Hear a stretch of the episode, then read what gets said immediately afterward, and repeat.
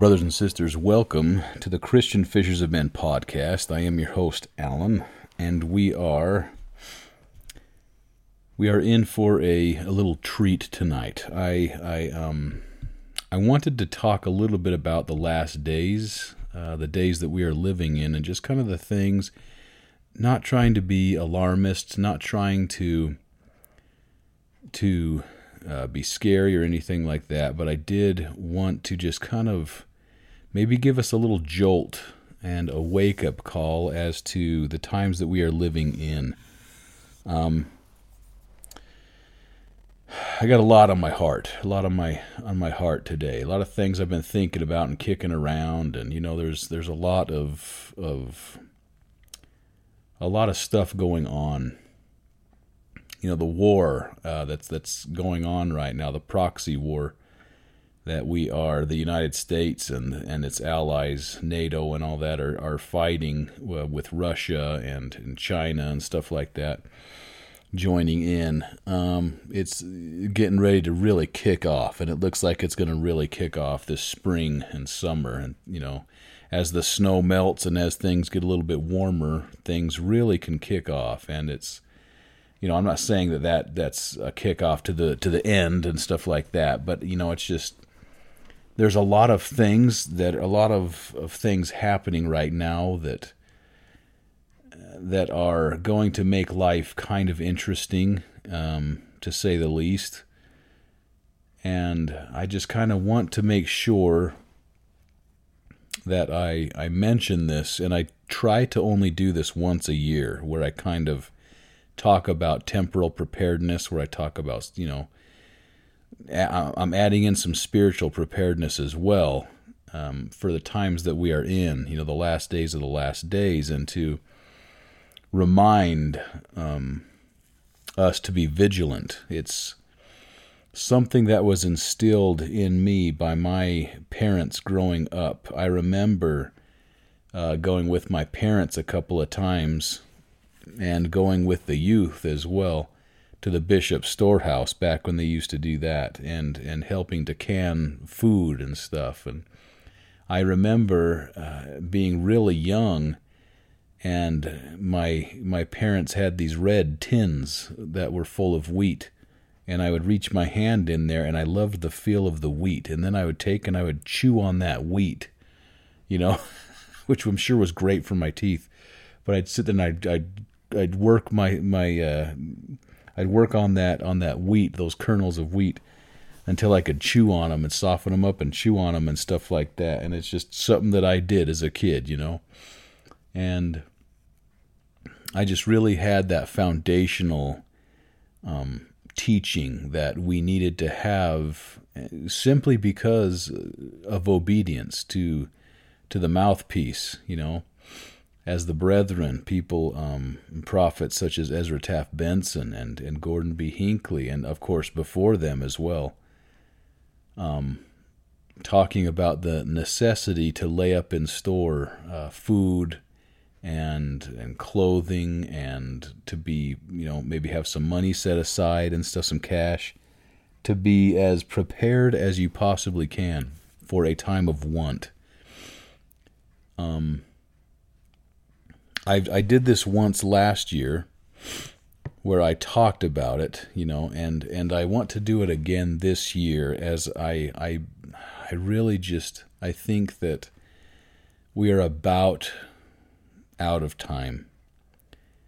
And I didn't think that we had that much time last year as well, but we're kind of slowly, slowly eking by and inflation is going up and your dollar is about worthless and there's even talk about an economic collapse and I'm I'm not an economist um, but when you look into our fiat money system and you realize how much quantitative ease and easing that has happened and and it's basically just a fancy term for money manipulation right where you print a whole bunch of dollars. Uh, Rome did the same thing with their monetary system before they fell, where they start playing with, with their money and their money becomes funny money, right? And as we see you see, our, our money was taken off the gold standard back in the day, in the 70s. And ever since then, it has been backed by basically oil, right? It's it's become the the the petrodollar, and our dollars, the the U.S. dollar was the reserve currency for the rest of the world. And seeing what they have done with with our dollars, with the devaluing of our currency by printing so much money, by handing out all that money during during the COVID nineteen uh, pandemic. Um, it's at some point, brothers and sisters, the chickens have to come home to roost.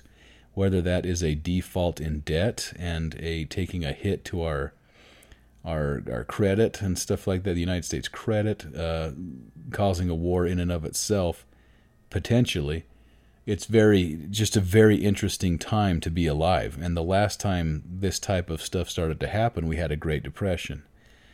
There is even um, talk of a, the Great Depression that's coming to be one that that even that rivals and even beats that one that that our our well, my great grandparents would have lived through. Um, very interesting times and i am not i want to make make this abundantly clear that i don't want to be an alarmist at all i firmly believe brothers and sisters that we have been warned against this time that we have been prepared as a people and that we have been taught not even in parables brothers and sisters but in very very plain speech that we need to be prepared as a people for a time of want and trouble. Um, I mentioned the monetary system because it's, it's for some reason I think that we have forgotten who we are and where we come from, and we have forgotten, you know, pioneer our pioneer heritage and ancestors. And you know, I, I actually don't I don't have pioneer heritage or ancestors, but I claim I lay claim to it because I am I am a member of the Church of Jesus Christ of Latter-day Saints, and so I, I consider myself adopted into that. I think we all are. It doesn't matter where you're from, um, whether you're from Africa, whether you're from you know from Russia, whether you're from Australia, it, it doesn't matter. That that is your heritage as well. Um, I call them my ancestors as well because they are my spiritual ancestors. These these people paved the way for us spiritually and culturally and, and made it possible for us to have a, a religious culture, which I'm extremely grateful for. Uh, their stories have inspired me, and especially in my adult life, they've inspired me watching uh, what and listening to the to them and their their diaries and, and the the heartbreaking tales of them crossing the plains and burying their children and spouses and brothers and sisters along the way. Um, I think that we've forgotten who we are and, and where we came from and and we have replaced a lot of what we held dear at one time. The words of the prophets, the scriptures, um, these things were things that people left wealth over in the old world, you know, in in in the British Isles, in um, some cases over in, in like Sweden and and those those uh, Scandinavian countries. And as they came here, they, they gave up wealth and an abundance of of comfort to cross the plains, risk their lives in some cases uh, to give their lives, and they they came here to be able to live in a dirt floor, small log cabin, but being absolutely rich in spirit, with testimony and conviction, the likes of which is rarely seen it's seen. I'm not saying that it doesn't exist today, but I'm saying is that that was some thick, thick testimony, some thick conviction in those days, and it was it was abundant. It was everywhere, and I I worry about about my people nowadays. I worry about us and our our mindset and where our hearts are and I just want to to put this out there, you know, another time. And I purposely don't talk about this a ton because it's something that is kind of stressful and alarming and stuff like that. And it's a sermon that has been preached many a time. I don't consider it my place necessarily to to continue to harp on it, uh, especially now as I believe that we are pretty much there are so many of us that are stretched so thin and we are out of time. For many of us, we are out of time. For some of us, there is still time, and if there is still time, and you have procrastinated, I would, I would just, I would just tell you that it is not a bad idea to get some extra rice and to store it up in some buckets and to get some extra, if you can, wheat, but I know that has become really expensive. White rice, um, ramen noodles, you know what I'm saying? Whatever you can do, brothers and sisters. I um I I I worry about you guys and I worry about my my people as a whole as we get ready to enter into potentially what could be some very lean times something about me. Um, uh, probably about four or five years ago, I was, you know, I, I was an athlete growing up, and I kind of could eat whatever I wanted. You know, I could I could leverage that youth and that activity level that I had, and I could get away with eating a lot of stuff I shouldn't eat. You know. And when I got married and I had a little bit more sedentary lifestyle, and when I first got married, I had a hard time um, ma- managing my time between my family and the weight room. And as a result, I kind of I, I chose my family a lot, and I didn't spend enough time in the weight room, um, which is something that I grew up doing and I loved doing and had a, a passion for.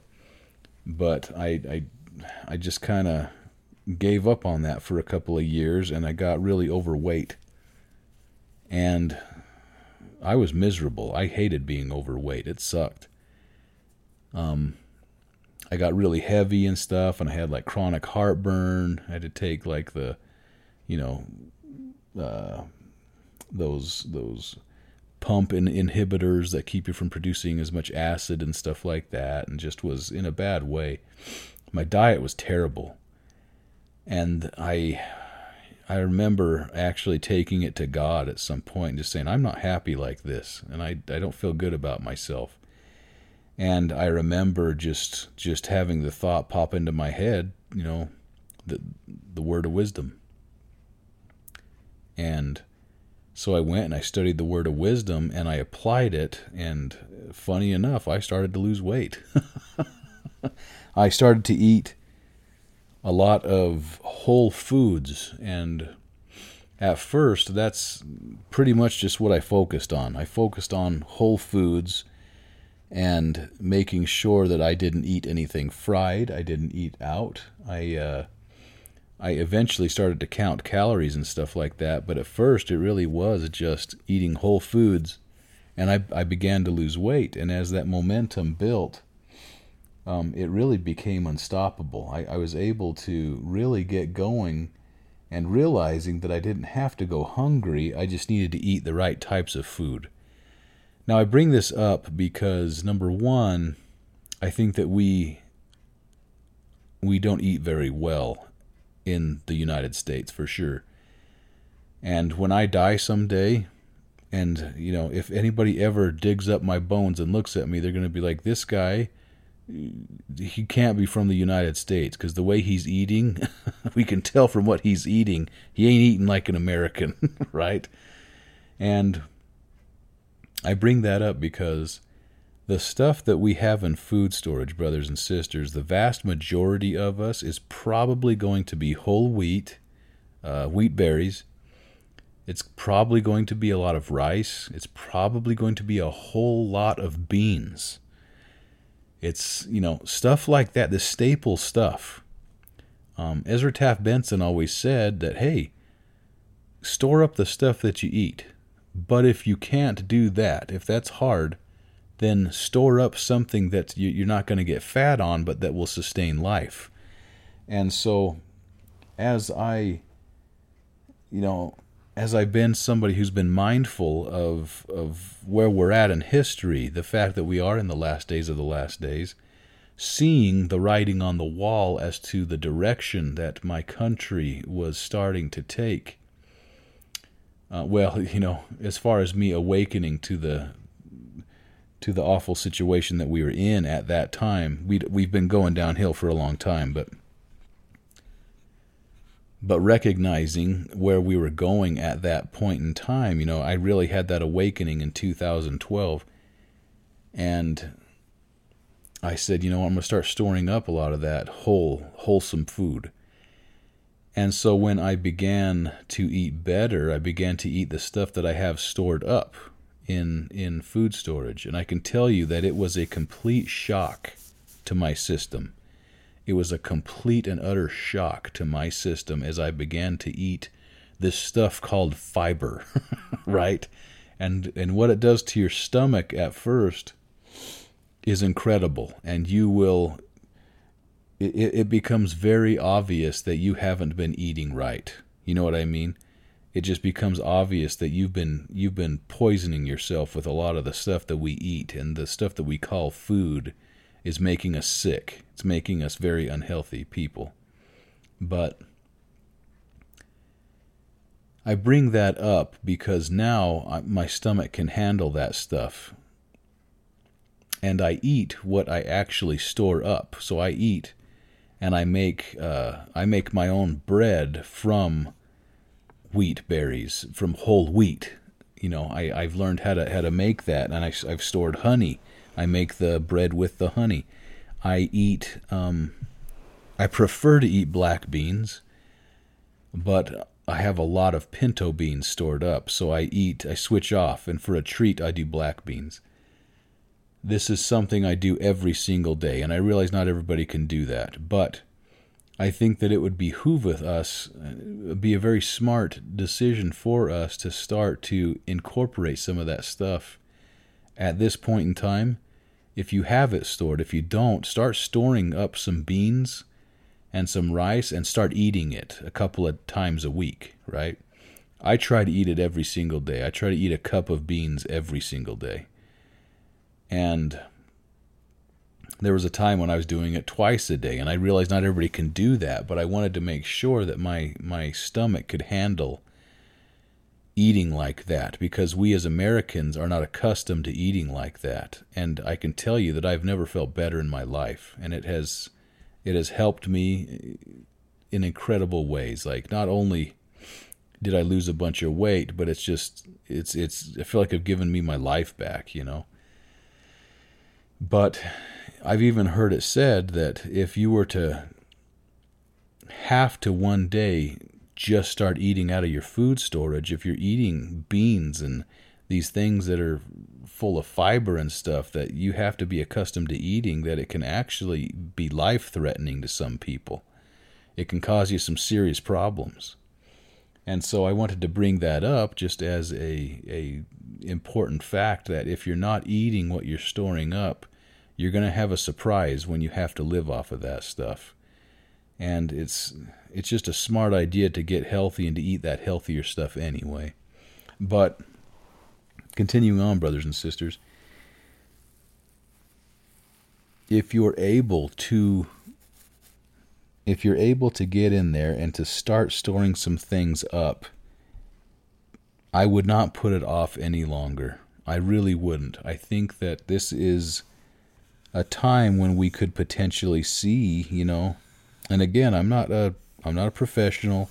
I am somebody who reads the scriptures and then who listens to a lot of people who are professionals and stuff like that and I I consider everybody, and I, I listen to a lot of religious figures. I listen to a lot of uh, economists, and I listen to a lot of people in the precious metals markets and stuff. And you know, something that I've always learned about about the latter and stuff like that. The you know people in precious metals markets and people just in in in stocks and bonds and stuff like that. Everybody has an agenda and an angle, and you have to be aware of that, of course.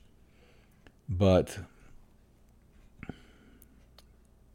you always like you, have to make sure that you get things done in in wisdom and order. And one of those things that you do in wisdom order is to instead of worrying about money at first instead of worrying about all that stuff make sure because you can't eat you can't eat paper money can you? And if you look back to lessons from the weimar republic right before germany took over when they started playing with their money their fiat currency and people had buckets of of you know and wheelbarrows full of cash to buy a loaf of bread. And it was always a you know a joke to say that yeah I, I took a wheelbarrow full of cash over to buy some bread and I left it outside and came came back out and uh, somebody stole the wheelbarrow right? The cash was still there because it was it was worthless. But you can't eat cash you can't eat you know, regardless of what of what we what the worth that we attribute it to it right it's it's it's it's worthless basically that's just what we all agree it's worth pretty much supply demand and all that other stuff, right? It's funny money, really. If it's not backed by something physical like gold, silver, whatever, then it's funny money. It's it's it's weird, but it's where we're at. It's where we're at in history. But storing up the food, storing up some water, doing what you can with what you have. I fear that that that window is about ready to shut. And I don't know what that looks like. I know that in other countries it could get really, really bad. You know, the United States, I think we're lucky enough to be able to, I think we'll always have some food on the shelf. It just might cost an exorbitant amount of money. I think famine here looks a lot different than it does for people in Africa, for existence, or for, for example, because their existence is dependent on importing their food. And if there's no food, if there's, you know, countries are hoarding their food like China and India, Russia, right? If they're if they're hoarding and holding their food stores as Joseph in Egypt did, then they're in some serious, serious trouble. And I, I think about that and I pray about that for those people because it's could get really bad. It could get really bad. And it's looking like it will get really bad. Um, I actually did a little bit of a, of a uh, preparation for talking about this specific thing once for a gospel principles or doctrine class. I can't remember. But the the world basically produces 11 or enough food for 11 billion people. Now we're not to 11 billion people yet, and we have a ridiculous amount of people that starve to death every single day, every single year. That is very saddening to me to see those numbers where we, we produce enough food for 11 billion people every year, but it's really an indictment on humanity, on the greed and blind indifference we have for, as a human race, for our fellow men. And it really goes to show how necessary the Christian heart is to be able to have organizations such as the Church of Jesus Christ of Latter-day Saints, you know, and and of course others who will go out and give food to a lot of these places, you know, who who don't have enough food. I I hope brothers and sisters that it has been something that has been on your mind and that you have been preparing and if you haven't, I would strongly suggest that you get some very basic stuff together and follow the admonitions of the brethren from times past. And as Elder Bednar said, just because they don't bring it up every conference anymore does not mean that, that, that those admonitions have any less weight than they did back then. Right? They carry just as much weight now as they did back then. And I would argue they carry more weight because we are now closer to the times that they probably were foreseeing. I had a chance to speak with a a temple worker that I ran into at Costco. And I probably shared this story, but I'm going to go ahead and share it for those of you who have joined since I last shared this story. But I was at Costco and I was purchasing some food storage with my wife, and we were talking out loud about it. And there was an older gentleman there. He was actually a temple sealer, come to find out. But he was he was listening to me and my wife speak, and he could tell by the way we were speaking about it that we were members of the church, and that we were preparing. We were laying up food for a time of want, a time of need. And he came and he, just basically said, Hey, I, I, I don't mean to interrupt, but I'm listening to what you guys are saying, and I think that it is so smart that what, what you guys are doing. And then he shared something with us. He said, I was in a meeting with President Monson back when he was the, uh, the, the prophet. And he had gathered in all of the temple sealers in, in that temple, in that area at that time, and was having a little uh, start of the meeting. And he said, Brethren, do you know why? Can I ask you why, the, the, brethren, why we don't speak about food storage anymore? Have you ever wondered why that has kind of stopped, why that has slowed down and stopped? And they all looked around at each other. This is all according to what this brother told me. They all looked around at each other and they said, "Yeah, now that you mention it, yeah, we we did we do notice that." And he and they said we couldn't answer as to why, but yeah, now that you mention it, that's that's right. There hasn't been a whole lot of talk about that. And he said that President Monson got kind of serious and said, "the The Lord has warned the the people." through his prophets and through his apostles to prepare the food, to prepare food storage, and to do these things. He has had us preach this sermon for years and years now. He said, We have been instructed to stop, and the Lord will now preach the sermon. Now, when I heard that, it sent chills down my spine because I know what that means. There's, there's some implications there, brothers and sisters. President Monson um, then went on to say that the, the Lord will teach us. He will teach us now. Right? He will preach the sermon and he will teach us the lesson. Whenever that happens, it is done through example. It is done through uh, learning the hard way, you could say. And I'm grateful that this brother shared this with me because it, it really vindicated everything that I've been feeling for one, and it also it also made me um, realize that how do I say this? It made me realize that in my podcast I needed to put that out there. And like I say, I do it I something that bothers me about my prepper channels that I subscribe to is that they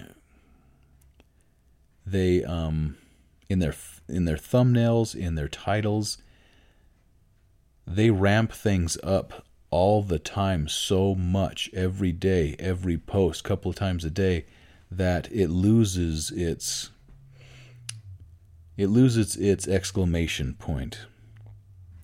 I I uh, I build books some sometimes. Every every once in a while during the year we'll get together and we build books for my company. Medical coding books. Super intriguing stuff that's, that's a joke but um we build these books, right? And something that you have to know when you're doing these things when you're when you're going through and when we are making everything look pretty because that's basically our job is we take the content that the content team has put together and they have to they have to point certain things out well there's been times when we have to go back to the content team and say okay you've bolded too much you can't go through and bold every other word it you the whole point of bolding something is to make it stand out. If you bold everything, nothing stands out. You've just you just misused the bold. The, the whole point of the bold is now is now gone. It's it doesn't make sense anymore. Same thing with underlining stuff. Like if you want to accentuate something, you have to use it sparingly, right? That's something that bothers me with a lot of the prepper channels and stuff that I listen to is that it's like especially since Russia invaded Ukraine, it's been this every single day. And I'm like, hey, you've, you've lost me now. And I know that things are bad. I know that this is a, that this is a, this is go time. This is prep time, right? But I don't listen to him now because everything is fear mongering and everything is is always a 10 out of 10. It's ramped up all the time and it's not supposed to be that way. That's not how it's supposed to be. One of the things that I love about the gospel is that it makes a very strong exclamation point about one thing in particular, and that is that everything is to be done in wisdom and order, right? Organize yourselves, prepare every needful thing. It's supposed to be a process, it's supposed to be something that is done with calmness and faith. And so I would I would make sure that I bring that up to you brothers and sisters as I sit here and speak about this stuff is that this is not fear mongering. I don't want that to be I don't want that to be something that comes across. It's not meant to be fear mongering. This is simply something that I am warning about, that I'm cautiously putting out there to you that if you are able and in a position to lay up and store some food, some basic food, then I would wholeheartedly endorse that behavior. right? I have a uh, brother who didn't have a lot of food storage. Just he's a busy guy. He's got a big old family. He's a busy guy, right? And that's something that Obviously, it didn't take with him as much as it did with me. Uh, he's probably he's one of the most Christ-like people that I know. He's I would be hard pressed to find anybody more Christ-like than than this brother of mine, and it was funny because because he um we wound up having a mouse get into our food storage and I had prepared in such a way that I had a lot of buckets, but I also had a lot of mylar bags. And I had those mylar bags set aside specifically for the purpose of sharing. I wanted to be able to share. And when this, it was weird because we've never had mice before. We have a cat inside that usually keeps the mice away, takes care of that problem for us. And this mouse got in this winter, and we, you know, I wound up going through and finding it um, not not it itself, but I found that we had a you know just barely had a mouse come in and start nibbling on some of that food that we had laid up in store.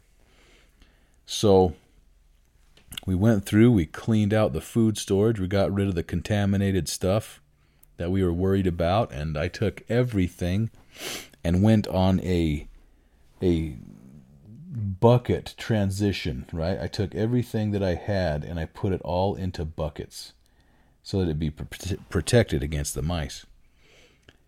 I took so I took away their food source and then I put out some some traps and we wound up catching the one my, mouse that was there and it was funny because we thought that there would be more. We I guaranteed that there was I was like there has to be more than the one. And it was the one. That was it.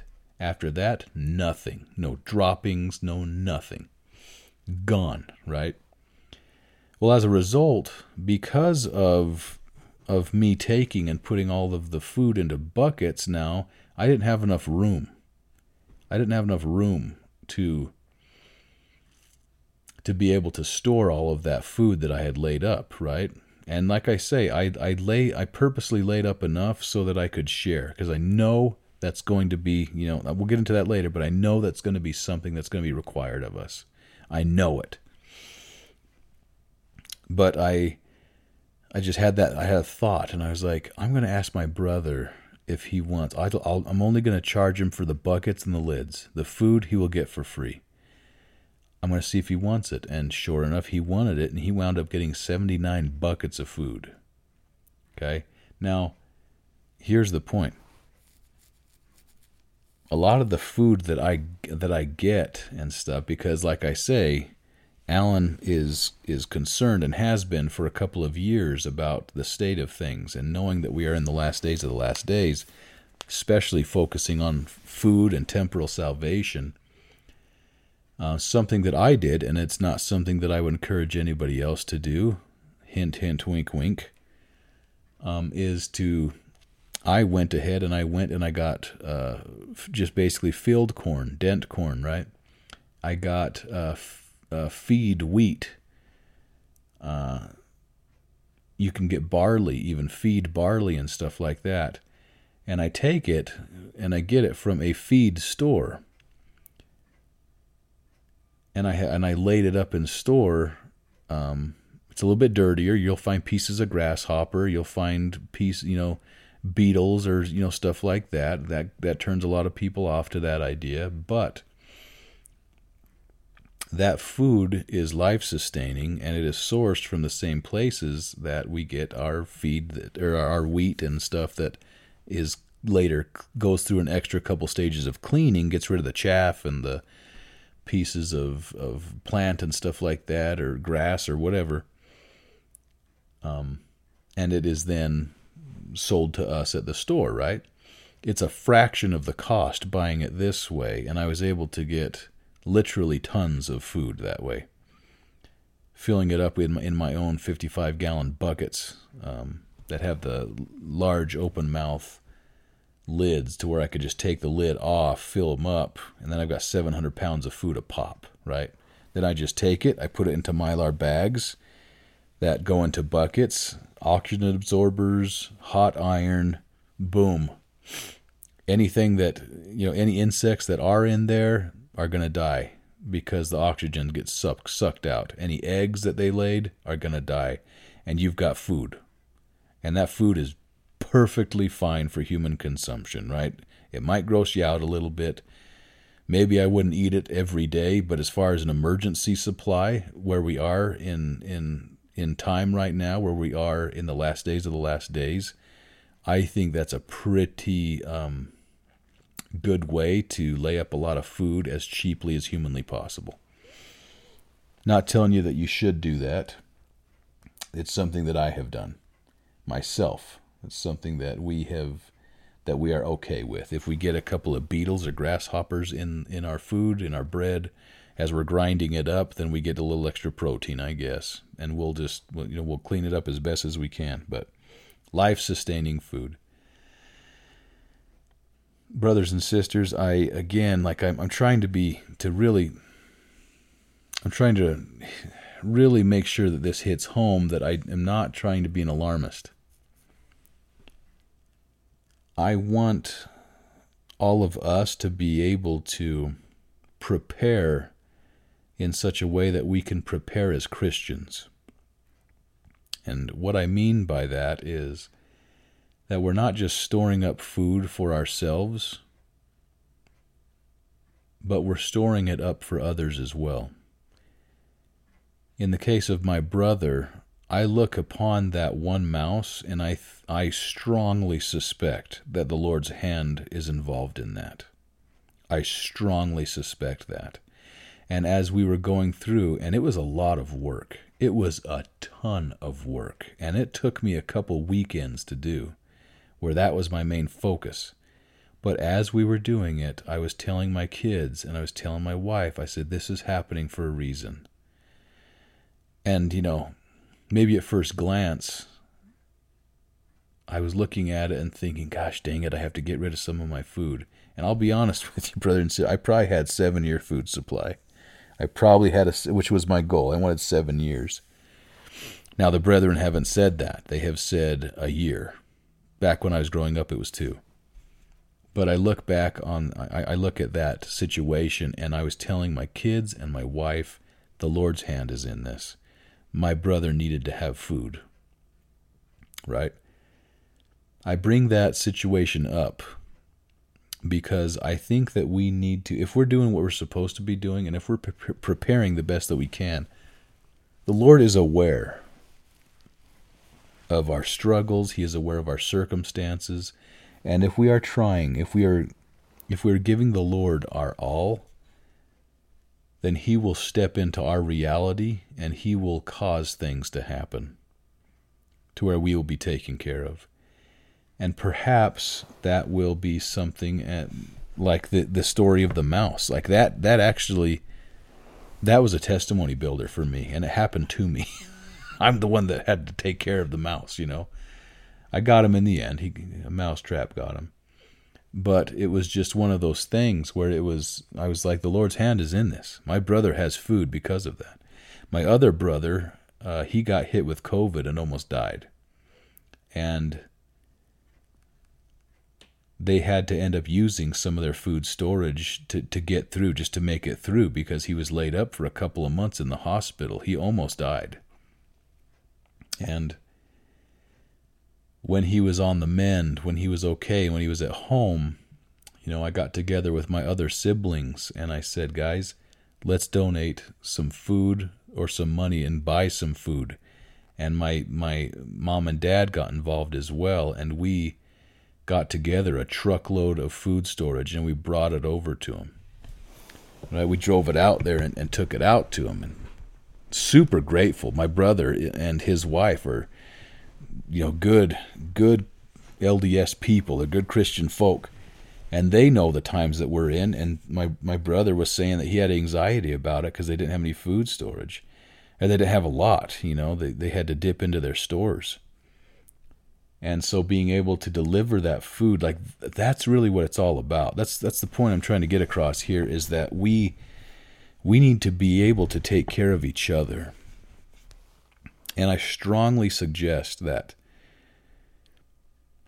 that you live in such a way and that you prepare in such a way with this temporal stuff that it ties into the spiritual side of things as well, and that you are willing to share what you have laid up in store, which is 110% opposite of what the prepper mentality is. Because, and I've been in this, this boat myself as I grow and I look back, you know, and I just really think that what better test is there to either have your bishop or your stake president ask that the membership in a crazy time of need, you know what I mean? They say, hey, can we have some people hand in some food storage so that we can feed some people who either did not prepare or who were not able to prepare? How many of you, brothers and sisters, here's the gut check, how many of you would be able to hand in your food? could you hand in your food?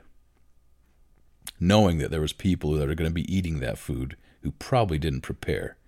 And they could have, but they just didn't. That's a hard pill to swallow. I look at that and I go, Are you kidding me? You're going to eat my food? This is my, my, my sweat, you know what I mean? My, the, the work of my brow here. And that is the wrong mentality. That's the wrong mentality. hopefully this hasn't been too much of a ramble. I'm kind of I told you guys I had a lot on my heart and when it, especially when it comes to this stuff, this is something that I'm passionate about and I have grown I've grown a lot spiritually in this aspect. The Lord is going to create a situation to where if you have prepared, you're going to be okay. Somehow, some way, you will be okay. Whether that is through a fish and loaves situation, the multiplying of the fish and loaves, whether that is a situation where maybe something happens to where we are not able to, or it's not safe to uh, go out and talk to other people, and that you're either prepared or you're not. You know what I mean? It's one of those things. I'm fully aware that if everybody hands in their food storage, that everybody will basically be able to eat for a day or two, and then you're out of food, right? Because 2% of everybody, if you're lucky, has food storage to speak of. The Lord knows that. The Lord knows that. And He is an incredible architect when it comes to making things happen the way that they're supposed to happen. That's why He's the Lord. And it is our job to find reasons to sustain life and to help each other and to work together, to be one, as we have been commanded to do. Not to, you know, find ways to, to hoard everything you've prepared and to not share anything. I think that that's the wrong approach. I think that's the wrong approach things will happen in, in a way that we will be tested for sure. We will be tested. And I think that, that would be a really a really good way for the Lord to test us. You know, and that's a uh, that's a question I used to pose to many of my friends and, and family and stuff like what if what if you were commanded or asked to hand in your food storage, to hand it in, and, and we do things. We do things in the uh, law of consecration style. Could you do that? And I've had people say, no, I couldn't. And I appreciate the honesty, and I understand. I do. And if you're one of those people, then I think that's good. I think it's a good thing to recognize that and then to start working on that and to realize, get that eternal perspective in mind and to say, okay, well, how can I get myself into a, a place where I can say, okay, yes, I will, of course. And then have the faith that the Lord is going to step in and make up for the shortcomings of everybody else who did not prepare and sustain the life of those that did. Right? And and it's up to him. It's up to him. Brothers and sisters, as we go through and as we have spoken about preparing uh, heavily, I'm heavily focusing on food here. I think it, it also behooves us that if you have prepared, if you are sitting here and you're like, I'm good, yep, I'm good, man, I got it, got it. You know, I've listened to the brethren, I've listened to them throughout the years, and I've got an amazing supply. Be as prepared for everything that you can be prepared for financially. You know what I mean? Have some cash in a safe, have some cash in a hidden place in your home, perhaps, enough cash to be able to to get you through a short term crazy time if there is in fact a you know and i'm not trying to be crazy i'm not trying to be alarmist like i say i'm just talking about possibilities and things that have happened in history but talking about runs on the banks right what if there's a run on the bank what if there's a financial collapse right? Everybody tries to pull all their money out of the bank. I don't know if you know this, brothers and sisters. There is there is like a buck fifty for every hundred and twenty dollars that is is insured by the FDIC, right? So for every every hundred bucks, you can get a buck insured, and you know I'm not a mathematician, but that's not very good. that's not very good. Uh, banks also, you probably a lot. I didn't know this until I started looking into it. They have the right to take your money to do a bail in to support themselves to keep themselves from going under. I don't know if you know that or not. It's one of those things, and I'm not trying to sound like a crazy, you know, extremist here. I just I'm trying to make you guys aware of the different types of things. Like being prepared is a multi pronged approach. First and foremost is food and water. First and foremost. Okay, then you, you get into doing some medical stuff as best as you can. And after that, you do the best you can with everything else. We're, we're not going to be, be able to prepare for everything. But my goal for me personally is to be able to say, Lord, I have prepared for everything that I could. I tried to get everything under control as much as I could under my stewardship. You know, having the knowledge of things that are happening and looking through history. Look at the Great Depression, brothers and sisters. That's a great way to prepare. Look at the Great Depression and see what led up to it and what it looked like when it finally happened. And if you can do that and have some of these things in place and have have a decent amount of cash stashed to be able to get through, you know, a short term crazy situation or to have some cash set aside in case there is a run on the banks, we don't know what's going to happen, right? Hopefully everything is fine. I pray that everything is fine. I want to move out to Missouri. I want to get my family out to the Midwest. Maybe Kansas or something like that, but you know what I mean? Somewhere where the taxes are, are reasonable. but I want to get my, my acres. I want to get my my farmhouse where we can have some animals and stuff and I can buy a house outright. You know what I mean? I hope we have time. I I desperately desperately hope that we have time. We have a couple of good years, things turn around. We have some good years, and I'm able to achieve that that goal of financial independence. But I'm not holding my breath for it at the same time. I'm preparing for the worst. You know, I'm trying to make sure that I that I am financially prepared. That if there's a run on the banks, it doesn't wipe me out. You know what I mean? I'm trying to be prepared so that I can take everything to the Lord and I can say, Lord, I did everything that I knew how to do. I looked at all the warning signs, all the signposts, and I did everything that I knew how to do. I followed the admonitions of the brethren, and now I'm laying it in your hands.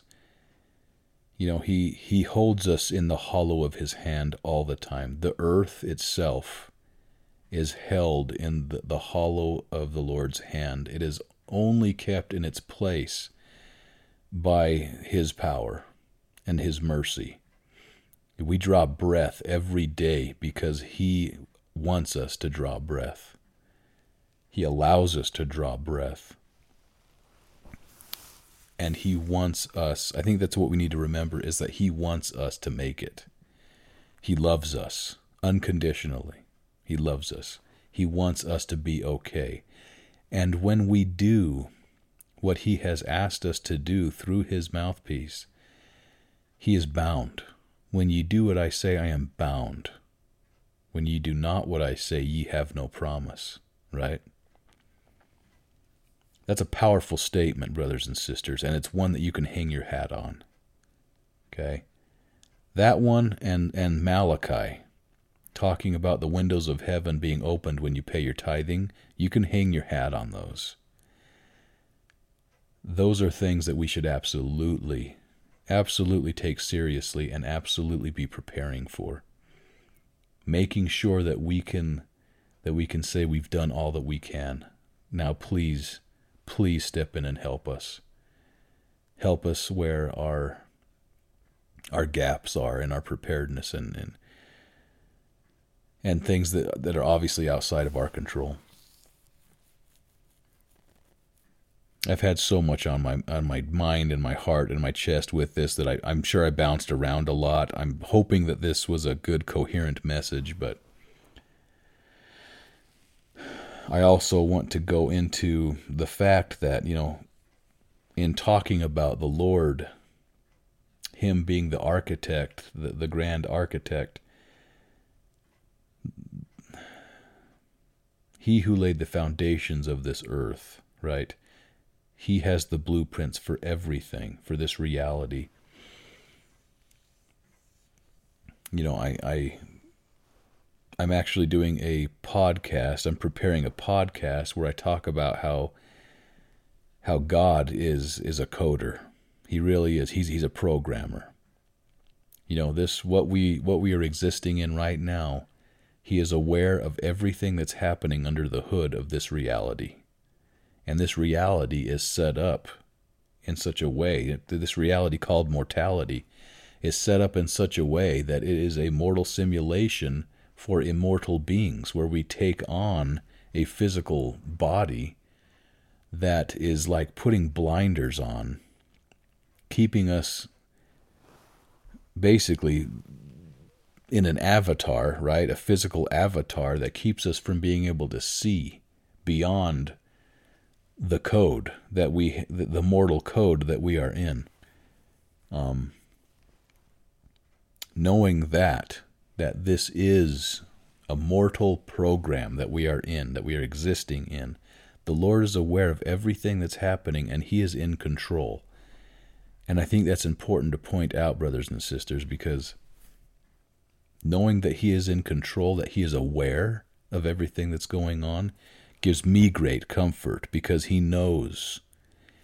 You know, it's just like Christ said when He was teaching the the uh, the Lord's Prayer, when He was teaching everybody how to pray, right? And He, he gives us the Lord's Prayer. He says, you know, your Heavenly Father knows everything that you need before you even utter a word. He knows everything that you need. Right? That brings me great comfort because we have to bank on that fact that that we have done everything that he has asked us to do.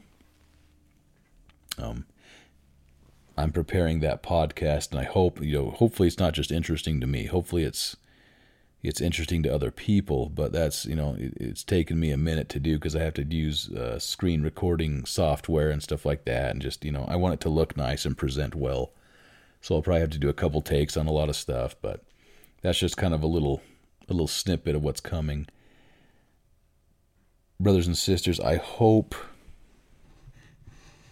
I hope that this has been something that has not come across as alarmist, that has not been something that has come across as pie in the sky prepper, you know what I mean, where everybody thinks you're crazy and stuff like that. I just let me read a couple of quotes here to end things off. I just really want to make sure that I have done my part in warning people, my brothers and sisters, to be as prepared as you possibly can. Um, President Ezra Taft Benson. Today I emphasized a most basic principle home production and storage. Have you ever paused to realize what would happen to your community or nation if transportation were paralyzed? Or if we had a war or depression? How would you and your neighbors obtain food? How long would the corner grocery store or supermarket sustain the needs of the community? Uh, I can tell you it's about two days, brothers and sisters. The stores are just in time delivery system. They're gone. They're empty in about two days. Let me read you a couple of more here. Uh, President Gordon B. Hinckley, I wish to urge again the importance of self reliance on the part of every individual church member and family. None of us knows when a catastrophe might strike. Sickness, injury, unemployment may affect any of us. We have a great welfare program with facilities for such things as grain storage in various areas. It is important that we do this, but the best pra- the best place to have some food set aside is within our homes, together with a little money and savings. The best welfare program is our own welfare program. Five or six cans of wheat in the home are better than a bushel in the welfare granary. Okay, there's a principle of self reliance being taught there, brothers and sisters, and self preparedness. I love the way that they present this stuff because it's it's so much deeper than just what the words are saying. Um, let me go to President Brigham Young. Okay, this is going back to Br- Big Brigham Young, but you would think that he was talking about today.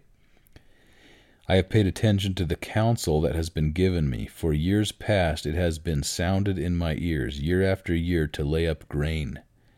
so that we might have an abundance in the day of want.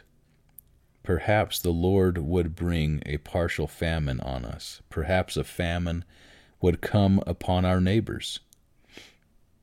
Okay, pretty interesting. If you go back to uh, Sister Eubanks in 2020, I believe, um, one of the things that she was saying, and, and this is in the church news, right? I can I can even give you guys the link again to this, but they basically said that because of COVID nineteen and the supply line disruptions, and the fact that our that we haven't been able to produce like have really good growing years, we've had really diminished growing years, and now because of war, it's like a perfect storm for one of the first, uh, the, sorry, one of the worst famines in human history. And that's their words, not mine. They said, without being alarmist, unless we figure this out, this is shaping up to be the worst famine in human history. And we are now starting to see the the beginnings of that. You know, the it's it's pretty crazy. It's pretty crazy. Okay, I'm going to give you another Ezra Taft Benson. I'm just going to say a couple of these and I'm going to close it up. Our bishop storehouses are not intended to stock enough commodities to care for all the members of the church. Pause. That has, is a fallacy, brothers and sisters, that I have heard from many, many members of the church as I have brought this up in, in conversation, where they say, well, the, the church will take care of us. The church has enough food stocked up. No, they don't. I can tell you right now, no, they don't. They don't. That's not their that's not their job. That's our job. We're supposed to take care of the the body of the church, not them. That's not their job. That's our job. Okay? So we will either fail at that or we will do our part. And that's up to us. Continuing on, storehouses are only established to care for the poor and the needy. For this reason, members of the church have been instructed to personally store a year's supply of food, clothing, and, where possible, fuel. By following this counsel, most members will be prepared and able to care for themselves and their family members, and be able to share with others as may be needed. Okay, President Benson again. You're starting to get a theme here? Like, it goes beyond preparedness for yourself and your family it starts to go to the sharing thing, right, that we talked about earlier. That's I want to point that out because that doesn't get shared a lot. Okay, President Monson. Recent surveys of church members have shown a serious erosion in the number of families who have a year's supply of life's necessities. Most members plan to do it, too few have begun. It is our sacred duty to care for our families, including our extended families. Okay? It's hitting again. Take care of each other. Take care of others. Take care of yourself. Be self reliant. But then take care of others. Okay? Um, let me see. Let me. There was another one I wanted to share here. I've got a bunch in front of me, but. Okay. President Hinckley. This is a good one. The best food storage is not in welfare grain elevators, but in sealed cans and bottles in the homes of our people. What a gratifying thing it is to see cans of wheat and rice and beans under the beds or in the pantries of women who have taken welfare responsibility into their own hands. Such food may not be tasty, but it will be nourishing if it has to be used. Okay? Goes back to it. Store up that those basic staples, those things that sustain food or sustain life. Spencer W. Kimball. There are some countries which prohibit savings or surpluses. We do not understand it, but it is true, and we honor, obey, and sustain the laws of the country which is ours.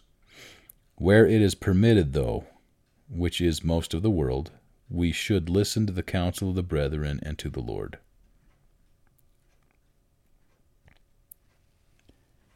Brothers and sisters, there's a lot of. I had a lot of stuff prepared here, but I kind of wound up.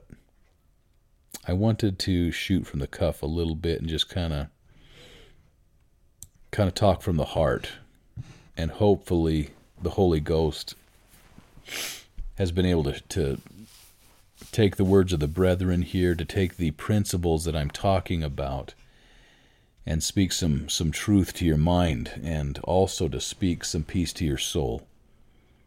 As I've said, this is not meant to be something to alarm you, but to simply make sure that that you're doing your part, that you are preparing yourself and your family in such a way that you can be of a benefit and a help to those around you, and that you can be a, a, a sense of relief to those around you as well. Brothers and sisters, we are in the last days of the last days. And as President Nelson has said, we have front row seats to see live what Nephi saw in vision. I don't think we fully understand the gravity of that statement, brothers and sisters.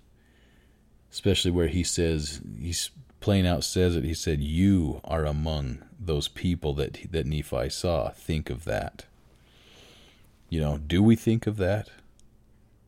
Do we realize how big these statements are? Because they're not said with a bullhorn. They're not said with exclamation points all the time. You know what I mean? You have to look and you have to read and you have to have the spirit to discern to see what he's actually saying here and to see the import of what he's saying here. This is not something to be afraid of, brothers and sisters. This is something to be prepared for. And if ye are prepared, ye shall not fear. Okay? Notice that he doesn't say you don't need to fear. You don't need to. He says you shall not fear. That's like a command statement. Don't fear. You're not gonna fear, okay?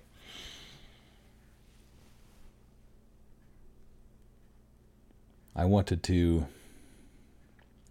sacrifice one of the podcasts, and I, I feel it being that way because I I really want to talk about things of a spiritual nature, but I wanted to sacrifice one of the slots, and I just I figured, you know what, let's do it now, while it still makes sense, and let's talk about this, you know, food storage being prepared, the temporal preparation, being pre- as prepared as we can because I think it's something that we are running short of time on, as I have stated, and I want to make sure that I have done my part. You know, I, I do take the responsibility seriously of having people listen to me in the numbers that I have, you know, and it's not a crazy amount of people, but it's enough you know, if it's more than one or two, then that's some serious. If it's one person, that's some serious responsibility. You know, I'm a parent of five, and that's overwhelming. These five souls who look to me for for direction, for instruction, you know what I mean, both temporal and spiritual. That's a huge uh, that that is a huge responsibility. And and as I have voluntarily created a platform and as we as a audience uh, as a family you know have gotten together as a as a a fishers of men family have gotten together and as we as we comment as we listen to these things together as we reason together I look at the numbers of people listening and stuff like that, and it's it really is it, it weighs on me. Not in a bad way, but in a way to where I definitely take it seriously. I take the responsibility seriously. The fact that people are listening to me all over the world, and that there are people who some of them are are on the edge. Some people are on the edge and they want to come back, you know. They they want to come back. And the great thing about the gospel of Jesus Christ is that all of these things that we talk about, you can do tomorrow. You really can. You can begin by reading five verses of Scripture a day. You can begin by laying up a couple of extra cans of food underneath your bed or grabbing some wheat or some rice. You can start off small because whenever we offer up what we can offer up on the on the altar of sacrifice, as we work towards that broken heart and that contrite spirit, the Lord accepts that sacrifice, small as it may be. And the Lord will fill in the gaps for us, brothers and sisters. The Lord loves each and every one of you, and I am so grateful for you and your comments. I'm grateful for the support that you have shown towards me, and it has really, those of you who, who have been struggling, who have reached out to me, and who have thanked me for the podcast, please understand that it has. I, I'm so grateful. I'm so grateful that you've done that. And so grateful for your words. Um, but please understand that it has nothing to do with me at all. It is the Holy Ghost, it is the Lord.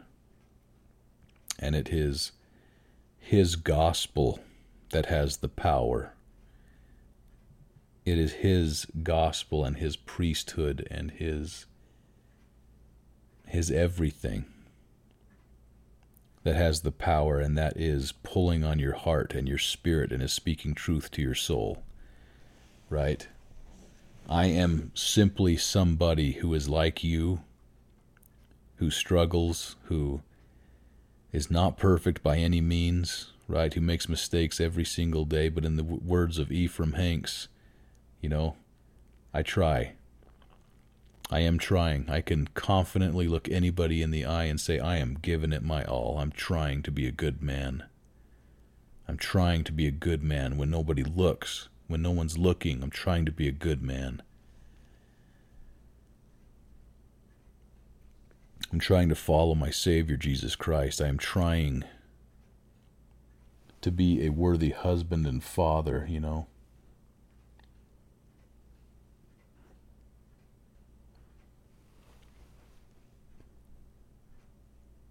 Brothers and sisters, the gospel of Jesus Christ, the Word of God, is the iron rod that we need to be holding on to. I, I, I don't put enough emphasis on this, but in the description of every one of my podcasts, even in every one of the midweek spiritual boosts, in any video that, that is put out by me in my podcast, under the name of, of Christian fishers of men, I always say hold to the rod, exclamation point. Because that's the time that we are in. We have to hold on to the rod of iron. The word of God. That's what we have to hold on to. And you have to keep pressing forward through these crazy times that we are in. Come what may.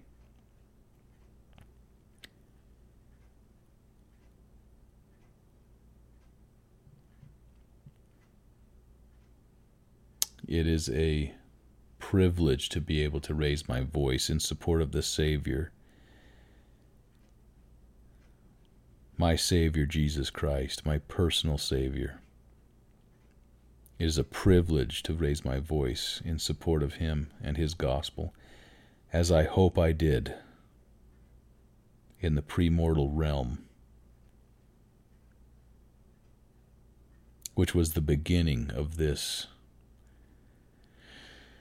war, this spiritual war that we have been in that has been raging for who knows how long. At least 6,000 years for us mortals, right? The war in heaven, there was never a ceasefire. That war continues on today. The battle for souls continues on today. I know that this church is true. I know that President Nelson is a true prophet, and a special witness of Jesus Christ.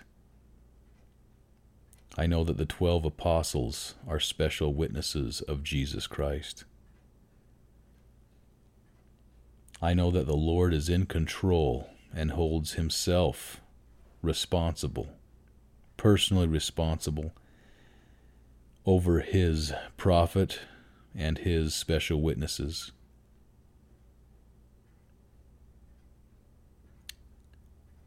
I am grateful for them. I'm grateful for the Savior for providing us with the foundation, the mouthpiece that He speaks to us today, that He gives revelation to His mouthpiece, and that He has prepared a way for us to return and live with Him again, to become sons and daughters of Christ through His blood, through His atonement through being born again as new creatures. And I say these things with love for each and every one of you in the name of Jesus Christ. Amen.